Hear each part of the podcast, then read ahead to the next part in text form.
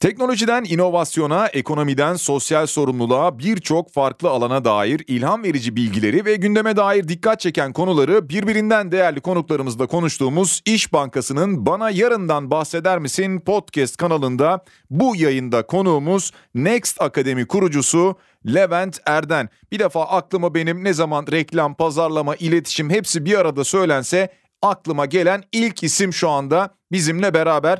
Levent abi merhaba. Merhabalar. Bizim kanalımızın adı bana yarından bahseder misin? Önce şununla başlamak istiyorum. Bu beklediğimiz bir gelecek var. Hepimiz bunu bekliyorduk. Böyle daha fantastik bir dünya, acayip dijitalleşmiş bir ortam falan bunları bekliyorduk. Ama bu beklediğimiz gelecek pandemiyle beraber çok çabuk mu geldi? Bir yandan da böyle bir hız var. Bu hız da hepimizi endişelendiriyor. Endişelenmeli miyiz? İşte bir kere zaten bütün oyun hızın üstüne bağlı, onun üstüne dayalı. Çünkü pek çok defa söyledim. İşte yani Hititlerin kullandığı, savaşta kullandığı savaş arabaları e, saatte 16 ile 20 kilometre hızla giderken Endüstri 1.0 dediğimiz büyük endüstri devriminde gelinen hız zaten aynı. O da 16 ile 20 kilometre. Yani 3000 sene insanın hayatında hiçbir şey değişmemişken şu anda inanılmaz bir hıza geldik. Halbuki insan vücudu da sınırlı. İşte ben çocuktum daha 60'lı yıllarda 100 metre 10 saniyenin altında koşuldu. 9-9 koşuldu. İşte bugün de e, her ne kadar virgülden sonra iki haneye de çıkartsan işte 9.58 koşulabiliyor. O da bu kadar teknolojinin bilmem nenin ölçüm sistemlerinin gelişmesiyle. Yani kısacası insanın hızı artmıyor ama hayatın hızı artıyor. Dolayısıyla hız gerçekten bundan sonrasını belirleyen bir parametre. Öbür taraftan baktığımızda gelecek geliyor. Bu bizim acaba beklediğimiz gelecek miydi? Onu da iyi düşünmek lazım. Çünkü ona bakarsan e, bütün filmlerde 2000 yılı geldiğinde uzayda alfa üssü olacak ve hep beraber orada yaşıyor falan olacaktık. Hani ki bütün bunlar da 70'lerde hatta 80'lerin başında oralarda yürüyor olacaktık. E, şu anda insanların çok da fazla bir gelecek beklentisi olmadı. Yani e, bir kere bilim kurgu denen şeyin e, yavaştan ortadan kalktığını görüyoruz. Çünkü gerisi fantastik oldu. Bilim kurgunun ta içinde yaşıyoruz. Bilim kurgunun ötesinde bir yerde içinde yaşıyoruz. Düşünsene James Bond'daki Q vardı.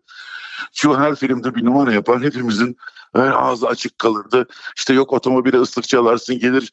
Yok bilmem işte saatin üstünden birisiyle konuşursun şudur budur. Bütün bu acayipliklerin hepsini ve çok daha fazlasını yaşar olduk. James Bond filmlerinde Q zaten çok daha değişik işler yapar hale geldi. Dolayısıyla gerçekten bir başka tür hayatın içine girdik. Pandemi ise bundan sonra olacağını varsaydıklarımız evet çok fazlasıyla hızlandırdı. Onun için de e, birazcık şaşaladık. Tam bu bittikten sonra hızlanacak. Ama biz gelecekte bir başka şeyi daha çaktırmadan konuşuyoruz. Onun da hızlanmış olduğunu ne zaman fark ederiz bilemiyorum. Çünkü bir yandan da pandemi biter bitmez. İşte bundan en fazla 15-20 sene içinde de iklim krizi hakikaten kapıda ve ne olacağı belli değil. Onun için de asıl eğlenceli, heyecanlı gelişme orada teknoloji bir taraftan gelişirken acaba bu teknolojik gelişme küresel ısınmanın başımıza açacağı işlerle ne kadar başa çıkacaktır? Asıl heyecanlı olan taraf olacak diye düşünüyorum. Evet biz e, bu yayınlarda bana yarından bahseder misin kanalında sıklıkla aslında iklim değişikliğinden, e, suyla ilgili şu andaki yaşanan problemlerden bahsediyoruz. Bu konunun uzmanlarıyla da görüşüyoruz. Teknolojinin de bu alanda kullanılabileceği yönünde önerileri var zaten. Görüşleri de var bu konunun uzmanlarının. Peki teknolojiye tekrar dönelim. E, günümüzde özellikle teknoloji öyle bir noktaya geldi ki çok hızlı bir şekilde değişiyor ve her şekilde karşımıza çıkıyor. Peki bütün bu akıllı teknolojilerin hayatımıza girmesinden bu yana tüketici alışkanlıkları ve bununla beraber tabii reklam iletişimleri nasıl şekillendi? Şimdi bir kere yani e, kelime anlamı olarak reklam dediğimiz şeyin zaten devre dışı kalması gerekiyordu. Çünkü e, bakın bir yerde farkına varmak lazım. Bu şimdi hız o değişiyor bu değişiyor değil. 21. yüzyıla girdik ve bunun bir anlamı olması lazım. Yüzyıl değişikliği takvime dayalı bir kronolojik değişim değil.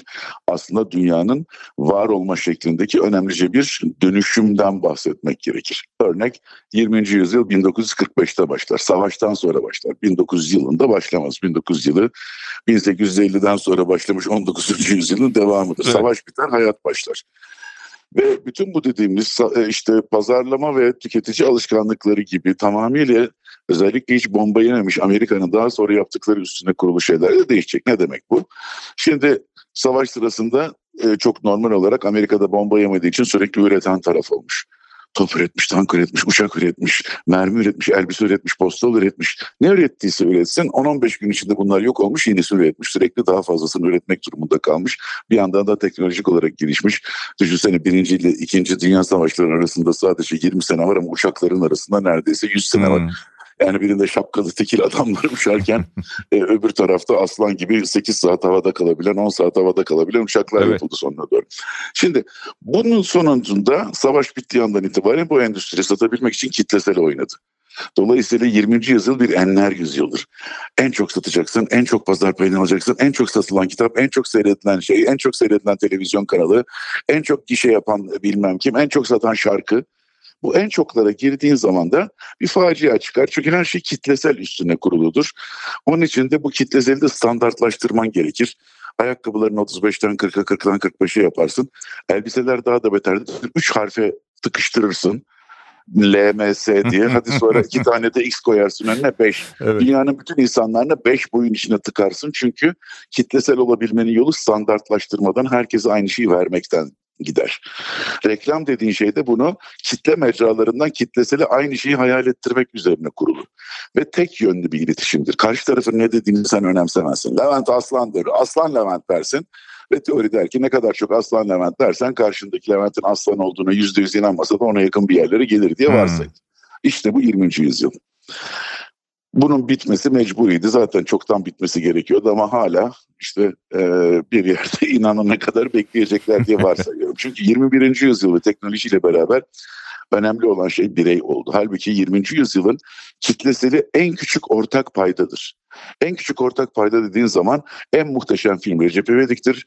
En iyi şarkıcılar Demet Akalın'la Serdar Ortaç'tır. Çünkü en küçük ortak payda sığdır, popülerdir. Popüler olanı yüceltildiği bir yüzyıldan tekil ya da daha dar, daha küçük beğenilerin öne çıktığı, daha küçük zevklerin öne çıktığı, kitlelerin aynı şekilde aynı şeyleri yapmadığı, sürüleşmediği bir döneme geçiyoruz ki işte bu çok da fazla bilinen bir dönem değil. Çünkü şirketlerin özellikle pazarlama pazarlama organizasyonları, pazarlama iletişimi içinde reklam şirketi adı verilen e, ve iş akışları 1960'lardan beri değişmemiş insanları bugün de başa çıkması zor oluyor. Onun için de parçak purçak bir şeyler çıkmaya başlıyor. İşte efendim e, gençlik ajansı, sosyal medya ajansı, Hmm. influencer ajansı, influencerları amuda kaldırma ajansı, medya ajansı, dijital medya ajansı bilmem ne ajansı, PR ajansı ve sonra 26-27 yaşındaki bir marka müdürü ki o ta, yani o ünvanda ne işe yarar belli olmaz. Karşısında da 25 tane ajansı orkestra etmeye çalışır falan filan. Şimdi geldiğimiz nokta asıl önemli olan şey bu çağla beraber bireyselleştirme, bireyselleşme ya da topluluk bireyselleşmesi yani sadece aynı konuyla ilgilenen insanların bir araya gelmesi ve bir insanın da birden çok şey ifade etmesi. Şimdi televizyonlar bile hala bugün Türkiye'de bak enayi bir sistemde ölçülür değil mi? ABC hatta bir de benim hiç anlayamadığım C1, C2 vardır. Evet. Ama kimse A, B, C1, C2'nin nelere göre olduğunu bilmez. Doğru dürüst bir yerde de bulamazsınız ama şu anda beni dinleyen herkese tavsiye ediyorum. Şu televizyonların ölçüldüğü A, B, C, C1, C2 gibi şeylerin karşılığı nedir, neye göre ayarlanır, kimdir bu insanlar, hangi kriterlerdir gidip bir baksınlar. Üstelik de bu yani e, artık orası derin tartışma ama hep kitlesel ve büyük bilmem neler yapılır. Halbuki bugün Türkiye'de sırf popüler şunlar bunlarla dahi 140, 150, 160 parametreyle insanları tanırken e, sadece ve sadece 3 harfin içine insanları tıkmış 20. yüzyıl anlayışıyla bu işlerin yürümeyeceği ortadadır. Dolayısıyla hakikaten şimdi artık o keskin nişancı, sniper shot gibi kimi e, bulmak istiyorsan ona gidebileceğin bir yöntem var. Herkes de zaten kendisine özel bir şey istiyor.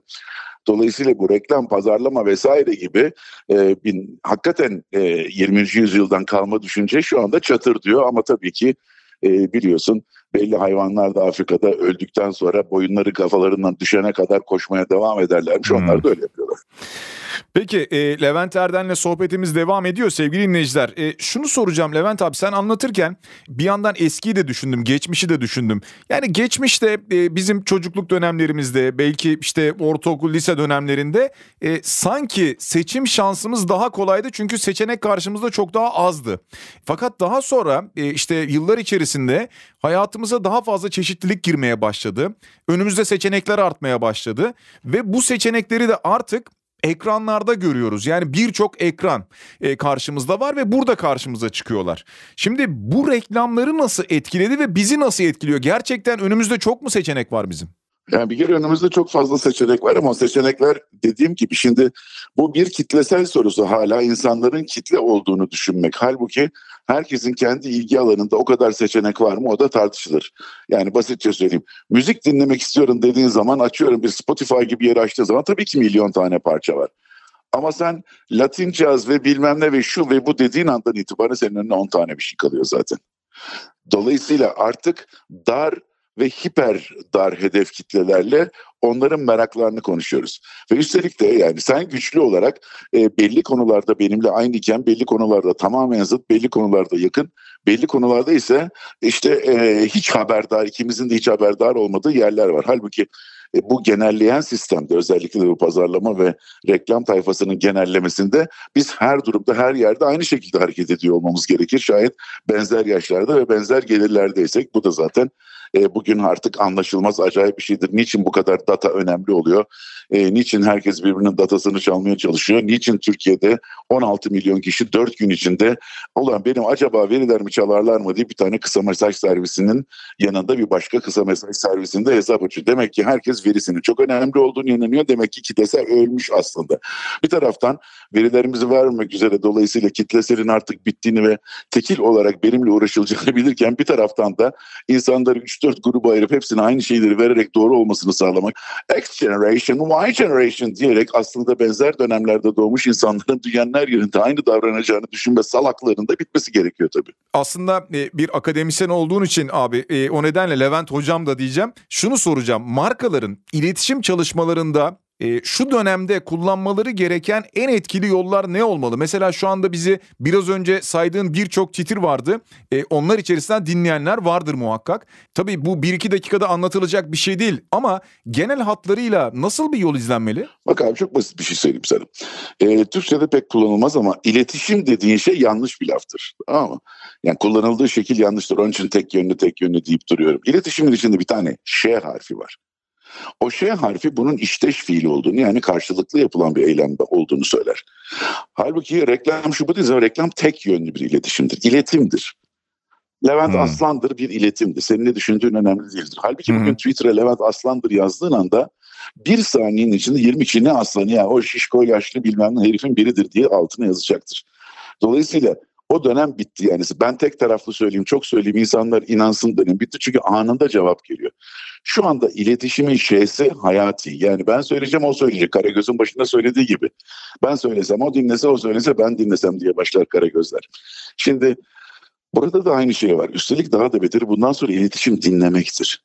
Çünkü gene 20. yüzyıl e, içeride ima, üretimde mühendisler şunlar bunlar bir ürün ya da hizmet geliştirir. Pazarlama bunu nasıl ikna edeceğini anlar. Satışta bu tool'larla gider satar gibi bir 20. yüzyıl mantığı vardı. Hala hmm. satış bölümleri, departmanlar ayrılır. Pazarlama departmanları ona bilmem ne yapar falan filan. Halbuki burada bir tekil ilişkiyle gidiyor bu işi ve en önemlisi adamların ne istediğini duymak zorundasın. Ben yaptım şimdi bunu satın al dönemi bitmek durumunda. Bu gazete, televizyon içinde böyle, bu ayakkabı bilmem ne içinde böyle. Ben yaptım şimdi sen satın alacaksın dönemi 1970'lerden kalma.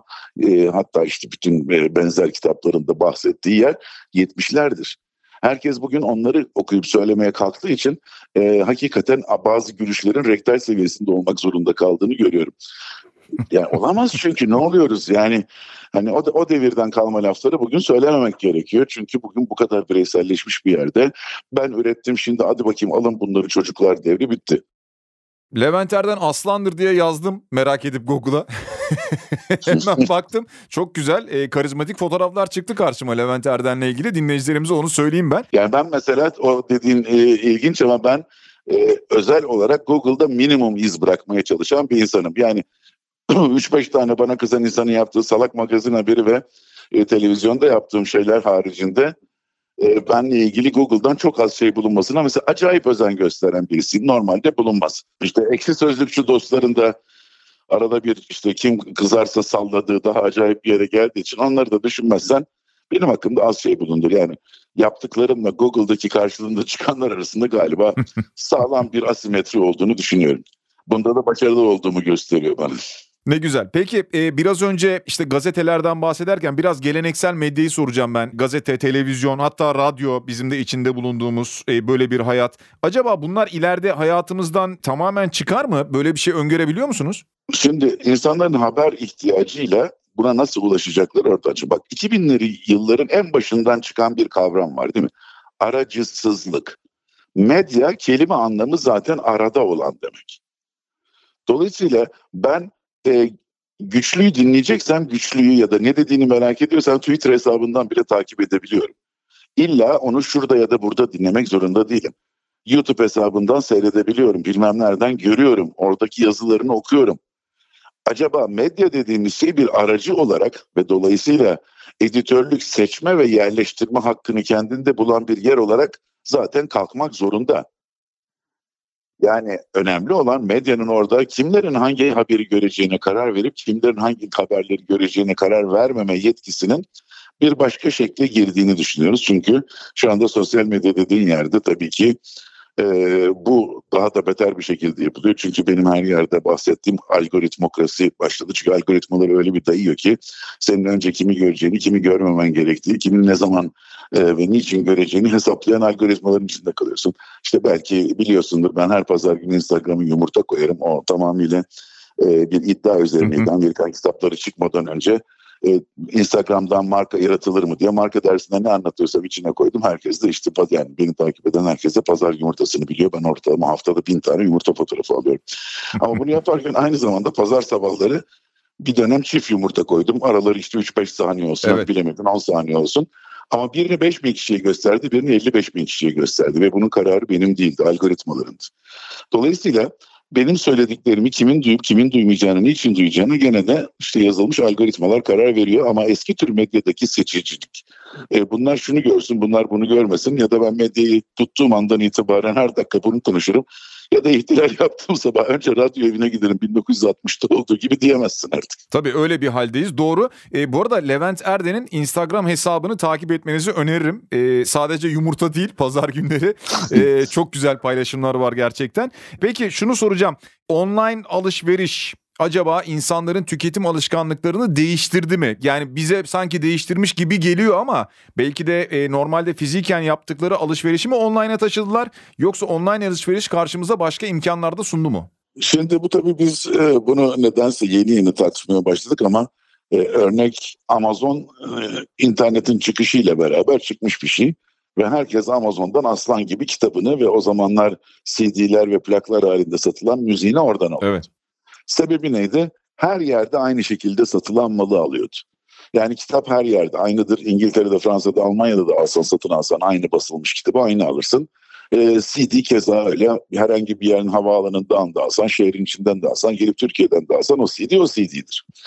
Dolayısıyla bu fark etmediği için iş oradan başladı.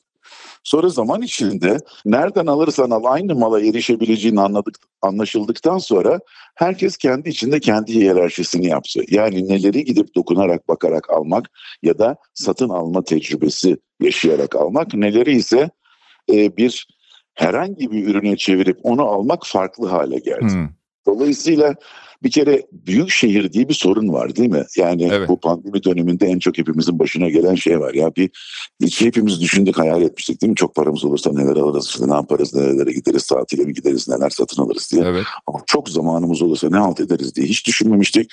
Ve büyük şehirde yaşayan bir insan birdenbire 2-3 belki de daha fazla saati kazanıverdi evde kalınca. Evet. Hiçbirimiz günde 3 saat bana zam yapılırsa ne yaparım diye hayal etmemiştik. Onun için başında herkes kapı aralarında amuda kalktı ekmek yaptı falan. Bak şimdi amuda kalkanlar ekmek yapanlar kalktı. Çünkü ne yapacaklarını kendileriyle nasıl bir ilişki kuracaklarını bilmiyorlardı. Şimdi dolayısıyla insanların zaman yani bu hızdan bahsettik ya başında. İnsanların zamanı daraldıkça, kıtlaştıkça o zamandaki tatminlerini maksimize etmek üstüne uğrayacak, uğraşacaklardır. Dolayısıyla her aynı zaman birimi içinde çok daha fazla şey yapmak zorundasın. Onun için her şey kısaldı zaten. Onun için 2-3 ekran birden kullanıyoruz. Onun için bir tarafta bir yani mesela diziler için yavaş ve enayi diyoruz. Çünkü adam aynı anda Twitter'dan başka bir şeye başlıyor. Instagram'da bir şeye bakıyor. O sırada diziye bakıyor. O sırada bilmem nereden bir şey dinliyor. Çünkü aynı anda o kadar fazla şey yapmak zorundayız ki. Çünkü zaman çok değerli, an değerli her birine yetişebilmek lazım. Bunları sıraya koyamazsın. Pek çoğunu aynı anda yapmak zorundasın. Onun için de pek çok şeydi ki hıza göre ayarlıyorsun. O zaman sen o zamanı yaratabilmek için bir şeylerden de vazgeçmen lazım. Çünkü her tercih bir vazgeçiş olduğuna göre de nelerin zamanını evinden isteyebilirsin ve oradaki sadece bilgisayardaki belli şeylere bakarak onu almak yeterlidir. Neleri gerçekten gidip dokunarak alacaksın. Pandemi olsun olmasın nasıl karar burada çünkü oradaki mesele zamanla ilgili. Yani işte bu yemek sepetinde insanların yemek istemesinin şeyi neydi? İnsanlar herkes üç aşağı beş yukarı evinden çıktıktan sonra nerede telefon ederse eve gittiğinde yemek geliyor bile öğrenir oldular. Zamanı kazanmaya başladılar. Dolayısıyla asıl mesele uzaktan almak şudur budur falan filan değil. E-ticaret değil asıl zamanı nasıl değerlendireceğin ve çeşide nasıl ulaşabileceğin. Çünkü e, her şeyden önce bir kere karşılaştırmayı buradan yapıyorsun. Yani herhangi dedik ya bir arz patlaması var diye tamam alacağım konuda 10 tane ürün varsa ben 10 tanesine bakıp belki de önce bunları ikiye indirip ikisini gidip görüyordum eskiden. Şimdi o ikisinden birini de evde seçiyorum. Ama hiçbir zaman gidip de 10 dükkan gezilmiyordu anneannemin yaptığı gibi. Dolayısıyla şimdi zamanını değerlendirmek üzere tabii ki burayı daha fazla asılıyorsun. Asıl sebep buradaki zamanın kıtlığı ve zamanı değerlendirdiğinde ya da aynı zaman dilimi içinde yapmak istediğin şeylerin çokluğu ve oradaki tatminin her insanın bunun hesabını kitabını doğal olarak maksimize etmek üzere yapmasındandır. Biraz önce anlatırken aklıma geldi. İnsanlar aynı anda mesela televizyon seyrederken veya işte dizi izlerken fark etmez bir program izlerken aynı anda işte Twitter'a giriyor. E, Twitter'dan birden Instagram'a geçiyor. Veya işte Snapchat kullananlar var, TikTok'a bakanlar var. Hı? Reklamcı nasıl hareket edecek bu pozisyon karşısında? Nasıl bir pozisyon alması gerekiyor? Reklamcı reklam yapmayacak zaten. Yani reklam dediğin tek yönlü iletişimde bulunan başka tür ilişkileri kurabilmek zorundasın.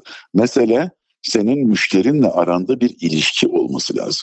Dolayısıyla o ilişkiyi kurup yönetmek durumundasın. Bu ilişkiyi nasıl kurup yöneteceğine bağlı. Yani mesela güzel bir laf var. Türkçe tercümesi zor oldu ama ben e, söylediğimi umarım kabul edeceklerdir. Engagement diyor. Ben nişanlanmak diyorum direkt hmm. kelime anlamda. Yani satın almak, evlenmekse onun bir öncesi nişanlanmaktır. Dolayısıyla müşteri içeriye alma. Bir ilişki kurmak zorundasın ve ilişkiyi e, sürekli olarak geliştirmek zorundasın. Gel al tak tuk bak çünkü bunun içinde bilmem ne var. Yani şimdi bütün eski usul bitti. Teknoloji o kadar ileride ki sen benden e, ileride ne bulursan bul zaten ben 3 hafta sonra aynı ürünü yapabilir, aynı hizmeti verebilir hale geliyorum. Dolayısıyla tekil hizmet falan kalmadı. Ya da işte benim rekabetçi farkım bu yok. O farkların hepsi çok çabuk kapanıyor. Dünyanın en baba ilaçları bile 6 ay sonra lisansları açılıp işte arkasından e, jenerikleri gelmeye başlıyor. Onun için buradaki müşteriyle olan şey tamamıyla bir ilişki üstüne kurulmak zorunda.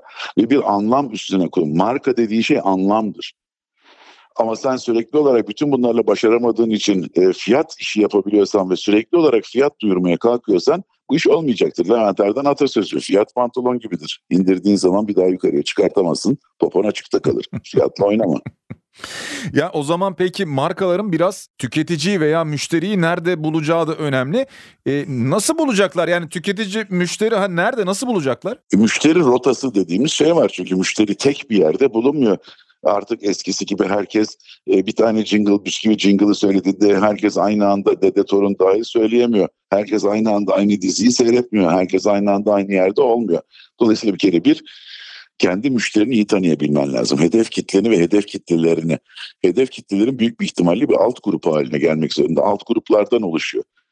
Bunların içinde de kendisine göre önceliklendirilmen olsun. Önce beni kim görmeli? Mutlaka olmalı. Olsa iyi olurlar vesaire deyip onlara onların hayatındaki rotayı görüp o rotanın nerelerinde yakalarsam benim için en doğrusu oluru görmek zorundayız. Zaten işte bu reklam ajanslarının şunların bunların da yapısal olarak işe becerebileceklerini söyleme sebebim bu. Çünkü onlar genelde tek bir şey yapıp her yere uyarlarlardı. Yani televizyonun film yaparsan aynısından bir fotoğrafı basına koyarsın işte billboard'a koyarsın falan hayat iyi giderdi. Şimdi öyle ki her yerde farklı insanlara farklı şeylerini söyleyebilmek zorundasın. Yani bir tane omurga söylemin olabilir. Her yerde geçerli ama ondan sonra her hedef kitleye onlara uygun bir şey söylemek zorundasın. Yani bir insana dair bir şey söylüyorsan ondan sonra omurgadan o omurgadır. Omurgadan her e, ele kola bilmem nereye giden sinir ucuna başka şey söylemek durumundasın. Doğal olarak da farklı yerlere farklı şöyle şeyler söyleyebilecek ve bunu çok hızlı yapabilecek yapılanmalara ihtiyaç var. Ve şu anda e, hatta bir de böyle reklam ajansı çok stratejik bir yer olması gerekirken orayı çok kreatif diye böyle bir yaratıcı diye çok seksi havalı laf söylerler. On, onları bir de ayırırlar. Kreatifler çalışan müşteri ona gider onu söyler. Müşteriden brief alınır, gelinir, tartışılır, yazılır, yapılır, müşteri gider. Sonra kötü Türkçeyle revize geldi denir. Onlar bir de Abi üç günde cevap verirsin, dört günde cevap verirsin. Bu savaş gibi karşıdaki mermi atıyor. Sen gidelim şimdi tüfek arkadaşlar düşünsün hangi mermi falan. Yok böyle bir numara abi. Buradaki hıza uyabilecek aynı anda 6-7 ayrı alt hedef kitleyi nerede yakalayıp onlara nerede ne söyleyeceğini bilen yapılar olması lazım. Şimdilik bunu 36 tane ajans aynı anda kullanarak yapmaya çalışılıyor. Böyle bir şey söz konusu olamaz. Dolayısıyla bütün savaşlarda olduğu gibi bu 36 tane ayrı e, araç kullanılacak olsa dahi bir kişinin çok tepeden olarak nerede kimi nasıl yakaladığını bir kişi derken yani bir başka elden tek elden bunların görünebildiği yapılara doğru geçilecektir. Bu da zaten doğum sancıları çekiliyor. Ama 1960'tan beri yani Mad Men'deki reklamcılıkla televizyonda gördüğümüz bugün arasında çok da fark yok. Yani orada tuvaletin kenarında oturan adam televizyoncuydu. Şimdi tuvaletin kenarında oturan adam VR'ci falan. Şimdi asıl bundan sonra daha büyük değişiklik geliyor. Şimdi buraya kadar iyi de arkadan karpuzcu geliyor fıkrasındaki gibi arkadan Web 3.0 geliyor. İşte bugüne kadar hayat kolaydı ve daha bugün yakalanamadı ama bir sonrası geliyor. İstiyorsan zamanın burasında iki dakika ondan bahsedeyim. Lütfen. Şimdi normal olarak Web 3.0'a geçiyoruz. Web 1.0 bildiğin işte 94'ten 2005'e kadar falan olan e, web'ti. Yani teletext'ten biraz daha iyi sayfalar. Evet. Neredeyse fotoğraf yok. İşte bağlanırken MR'da geçirdiğin sesler var. Bak, bak, bak, Evet, öyleydi. Pul kadar çamur gibi basılacak bir fotoğraf için falan. Sonra 2005'ten sonra bulut geldi ama bunun hayata geçmesi yani sosyal medyanın çıkması falan 2007-8'ler çıktı. Asıl konsolidasyonu 2011 oldu. Ondan sonra baksana işte sosyal satış, sosyal pazarlama bilmem ne diyoruz. Benim tanıdığım bazı şirketler web sitelerinden çok Instagram veya da başka şeylerin üstünden yaptıkları farklı tekniklerle inanılmaz satışlar yapabiliyorlar. Ajansları falan bundan haberleri yok ama nasıl farklı hedef kitleyi farklı hesaplar üstünden tutup onları da oradan direkt satış yapılması falan gibi Hmm. araçlar geliştiriliyor. Dolayısıyla bunlara uyanlar ancak bunlarla beraber gidecekler ve başka şey olacak. Her neyse ama e, Web 2.0 ile beraber bulut geldi. Böylece işte filmleri, fotoğrafları falan yüklemeye başlayabildin ve başka bir dünyaya geçtin. Üstelik burada da önemli bir şey oldu. Fotoğrafları paylaştın ama video paylaşmadın. Hikaye paylaştın. Evet. Dolayısıyla herkesin bir hikayesi olması gerektiği, dolayısıyla markaların da hikayesi olması gerektiği iki tane e, al beni, hopla beni, tut beni, minareden aşağı at beni, in aşağı tut beni falan filanların çok da fazla çalışmadığı bir başka döneme girdik.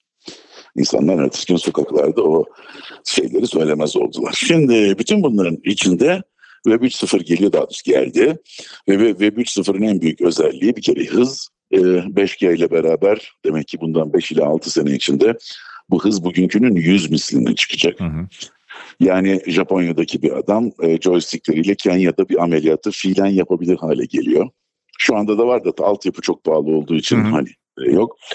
E, aynı zamanda da ekranları büyük bir kısmı ortadan kalkıyor ve giyilebilir teknolojiye geliyor. Çünkü bunun en büyük özelliği. Mekansal internet yani oyunu oynayacaksan mekanın toplum içinde oynadığın gibi konser seyredeceksen bunu sahnenin en önünden e, maç seyredeceksen antrenörün yanından maçı seyredebiliyorsun. E, hatta işte bu zoomlar mumlar gibi karelerdeki toplantılardansa holografik olarak herkesin Hmm. aynı yerde aynı mekanda bulunduğu toplantılara geçebiliyorsun. E, tabii bunda, bu, bu bir kıl daha sonra olacak ama fark etmez. Çünkü Hı hı. hıza erişmen lazım. Altyapının o hıza erişmesi lazım. Her yerde aynı altyapı olduğunda bunlar olabilir. Ama şu anda hepsi var. E, ve bütün bunlar hatta geçen sene çıktılar ama pandemiden dolayı çok gürültü edilmedi. Bu senenin e, son çeyreğinde bence patlamaya başlar. E, etkilerini de 2025'ten itibaren görürüz. 2025 dediğin yarın. Yani maçları içinde seyrettiğin, e, dizilerin kenarında oynadığın, böyle AR, VR falan filan diye kenarından küçümsenen Hmm. şeylerin hayatın ta kendisi haline geldiği. Dolayısıyla gerçeğin sanal mı bilmem ne mi olduğu bilinmeyen, dolayısıyla herkesi toplu olarak milyon milyon bulamayacağın, farklı ilgi alanlarını farklı yerde bulabileceğin şeyler var. Yani bütün alışkanlıklar değişiyor. Yani mesela pandemide de bir tane daha şey söyleyeyim sana rahat et. Bunun nereye gidebileceğini anlamak için Travis Scott'a konser yaptırılacaktı bir stadyumda. İşte 100 küsur bin kişi gelecekti. Çok büyüktü, zartı zırttı. Pandemiden dolayı iptal edildi. Fortnite adlı oyunun içine girildi. Fortnite oyunu dekor olarak kullanılıp içinden konser verildi ve konseri canlı olarak 48 milyon kişi seyretti. Ya. Ya müthiş. İşte bu çok acayip bir şey. Dolayısıyla bundan sonra e, insanların nerelerde olabileceği hani dedin ya nerede Hı hı, yakalamak lazım. Bunu televizyondan bilmem nereden şunun yanından ve keserek reklam yapmanın anlamsız hale geldi. Bundan sonra bunun olmayacağını biliyor. Çünkü reklam bugüne kadar bir şeyi kopartıyorsun, kesiyorsun, araya giriyorsun ve söylüyorsun. Bu maçın arasına giriyorsun, bilmem nereye giriyorsun. Her yerde Hmm. aynı şey. Yola böyle giriyorsun. Yani hep araya girip insanların rahatsız edici. Dolayısıyla insanlar bunu istemiyorlar. Bir ilişki içinde istiyorlar. Çok normal. Onun için de zaten e, pek çok yer reklamsız ve karşılığında para vermeyi insanlar kabul ediyorlar. O zaman da bundan sonra bir başka ilişkinin içine gireceksin. Halbuki orada ne biçim biliyorlar. Netflix'e gidiyorsun. Ey güçlü Mete bu film sana %98 uyar seyret bunu. Ama Ya, geç evet. lan geç bu %70 diyor. Yani ben senin her şeyini bilirim demeye başlıyor. Evet. Ha bunun içinde de tabii başka tehlikeler var. Bundan evvel ne seyrettiysen e, onun içine düşeceksin. Neyi takip ettiysen onun içine düşeceksin Doğru. gibi. Yani pazarlamada da sen bugüne kadar ne gördüysen onun içinde kalırsın gibi bir düşünce olacak. Halbuki oralarda yenilenecek. Yani bu dijital denen laf zaten çok enayi bir laf. Yani dijital 1 ve 0 demek. Bunun tehlikeleri başka. Siyasi alanda, düşünce alanında ve insanların davranışlarında ortalamayı ortadan kaldırıyor. Çünkü her şey 1-0. Fena değil diye bir tuş yok. Ya evet ya hayır ya parmak yukarı ya aşağı. Evet. Fena değil abi idare eder var mı? Halbuki ben sana ne haber dediğim zaman sen bana abi fena değil idare Evet. eder iyidir falan diyorsun hele Türkiye'de mesela biz buna çok alışkınız ama hiç böyle bir tuş yok. Dolayısıyla da ortalama kalkmadı. Eskiden çan eğrisi vardı şimdi çift hörgüçlü deve gibi oldu. Dolayısıyla merkezin ortadan kalkması acayip bir kutuplaşmayı getiriyor ve dijitalizasyon aslında bir kutuplaşma çünkü insanlar sadece kendisi gibi düşünenleri, kendisinin okuduklarını, kendi meraklarını takip edenleri görüyorlar. Önce algoritmalar onları gösteriyorlar. Dolayısıyla kendisinin beğendiği dünyadan başka bir dünya görüm yokmuş gibi zannediyor. Onların olduğunu fark ettiğinde de çok şaşırıyor. Dolayısıyla dijital dijital tehlike bu. Reklamcı da bu tuzağa düşüyor diye korkarım. anlattıklarınla beraber gerçekten ben de bir yandan böyle ağzım açık bir şekilde dinlerken bir yandan da acaba Next Akademi'ye nasıl dahil olsak da biz de izlesek diye düşünmeye başladım. Önce şunu soracağım. Ee, yani son sorumuz olsun aslında bu ama birincisi tabii ki bunun düşünerek ismi konuldu Next ismi. Bir Geleceği kastediyorsun tabii muhakkak burada öyle düşünüyorum. Bir sonraki, bir sonraki gelecek çok uzak bir yer. Bir sonraki, yarın öbür gün hemen. Bir sonraki peki bir de bunun amacı neydi? Şu an ne yapıyorsun Next Akademi'de? Şimdi abi e, normal olarak Next Academy bir e, 2011 yılında bir yüksek lisans programı olarak kuruldu. E, çünkü hep de derdimiz sürekli bu değişime karşı insan yetiştirebilmekti. Yani nereden gelirsen gel, hangi disiplinden gelirsen gel seni başka bir yere yani bundan sonrasını. Hı hı. Ama pandeminin az öncesinden itibaren e, pek çok dersin verilemez hale gelmesi vesaire bizde çünkü dersleri daima o işi ertesi sabah yapan insanlar verir ve kim Türkiye'de en iyi yapan 2-3 kişiden bir de hatta bazen dünyadan da arkadaşlarımız var. Onlar anlatırlar dersi. E, dolayısıyla çok fazla regüle edilmiş bir eğitim pazarında bunu yapamazsın. Dolayısıyla biz yakında yani en fazla bir ay içinde Next Academy kendi başına Master of Next diploması vermek üzere başlıyor. E, hem Next Academy kendi içinde tabii ki e, pek çok şey yapıyor. Şu anda kurumsal eğitimlerini yapıyor ama e, bunu genelledi açıkçası. İkincisi ise e, üniversitelerde eğitim ya da bütün dünyada eğitim ve akademiya insanları 22 ila 25 yaşına kadar hadi master'ın şuyun bu 26-27 yaşına kadar eğitip ondan sonra burada bildiklerini, öğrendiklerini 40 sene 45 sene kullanman üzerine kurulu. Eskiden bu olabilecek bir şeydi. Bitirdikten sonra 40 sene aynı şeyi yapabilirdin arada bir iki küçük yenilemeyle. Ama bugün 5 senede bir dünya değişiyor. Bak web 1.0, 2.0, 3.0 dediklerimizin hepsinin arasında 10 sene var ve hayat apayrı bir şey oluyor internetteki bu tür gelişmelerle. Biz ona teknolojik değişme falan diyoruz ama apayrı bir şeyden bahsediyoruz. E insanların buna e, bir türlü yakalayabilmesi lazım. Şu anda 40 yaş üstünün mesela çok zorlandığı bir yerdeyiz. Çünkü belli konularda tecrübeleri var ama onlar bir anda sıfır olabilir. Atıyorum oraya işte e, artificial intelligence'ın işte yapay zekanın şunun bunun makine öğrenmelerinin gelmesiyle beraber pek çok işin devre dışı kalması söz konusu. Dolayısıyla insanların kendilerini yenilemesi lazım. Bizim de Next Academy'de yaptığımız şey e, normal yani okulu bitirip gelmek isteyen öğrencilerin yanı sıra özellikle de 35-45 yaş arasındaki e, orta kademe yönetici olup da e, her an için aşağıdan gelenlerin tehdidinde olup konfor zonu olan bugüne kadar öğrendiklerini korumak yerine yeniye nasıl adapte olabilir, nasıl anlayabilir ya da hatta hatta zaten e, bunun bilincinde olup da daha fazla yeni peşinde nasıl koşar e, diye uğraşabileceği bir yapıyı kuruyoruz. Yani hakikaten geleceği ayarlamaya çalışıyoruz. Bir başka tabiriyle biz buna pit stop diyoruz. Hani biliyorsun Formula 1'de yarışın arasında zırt diye girer abi aşağıya kenara. Orada işte e, benzinini de verirler, lastikleri değiştirirler, aküyü bile değiştirirler. Kafana tak tak vururlar devam edersin. Biz de birazcık onu yapmaya çalışıyoruz. Çok kısa süre içinde insanların gelip işleri devam ederken e, bir anda kendilerini yeniye adapte olabilecek, anlayabilecekleri bir sistemin içine sokabilmek. Hem de böyle akademiyanın işte 14 hafta bilmem ne bir buçuk senede onu yapacaksın orada falan filandan çok daha kompakt bir şekilde ve daha kısa sürelerde daha derin yapıp üstelik de dünyanın her tarafından insanlarla karşılaşıp yani bu dünya konusundaki en iyilerle konuşabileceğim bir yapı. Müthiş. Sadece 35-45 yaş arası deyince e, ilgi alanımdan çıktı bir anda. Niye ya sen Yani 34 böyle bir-? Niye böyle bir... o da güzelmiş valla. Çok güzel. Hayır canım genellikle oradaki yöneticiler dedim. Yoksa herkes açık. Unutma yani Tamam. sürekli gelecekten bahseden bendeniz e, şu anda gerçekten Türkiye'nin son yüzde biri içine girmeye başladım. Yani şöyle söyleyelim e, eğitim bilgi kültür açısından olabilir. Aksini düşünmüyoruz zaten. Peki e, Levent Erden çok teşekkür ediyoruz katıldığınız için. Ben teşekkür ediyorum.